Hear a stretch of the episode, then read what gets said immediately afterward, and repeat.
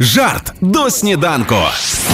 Я из одного магазина заказал курицу с доставкой на дом, а из другого магазина яйца. Посмотрим, кто будет раньше. Ну, як каже народна мудрість, майстерність не проп'єш, а майстерню можна. Когда я выхожу из дома, мне вечно преследует ощущение, будто я что-то забыл, например, уравнение Максвелла в интегральной форме. Вертаєшся, щоб згадати. Хепіранку. Хеппі ранок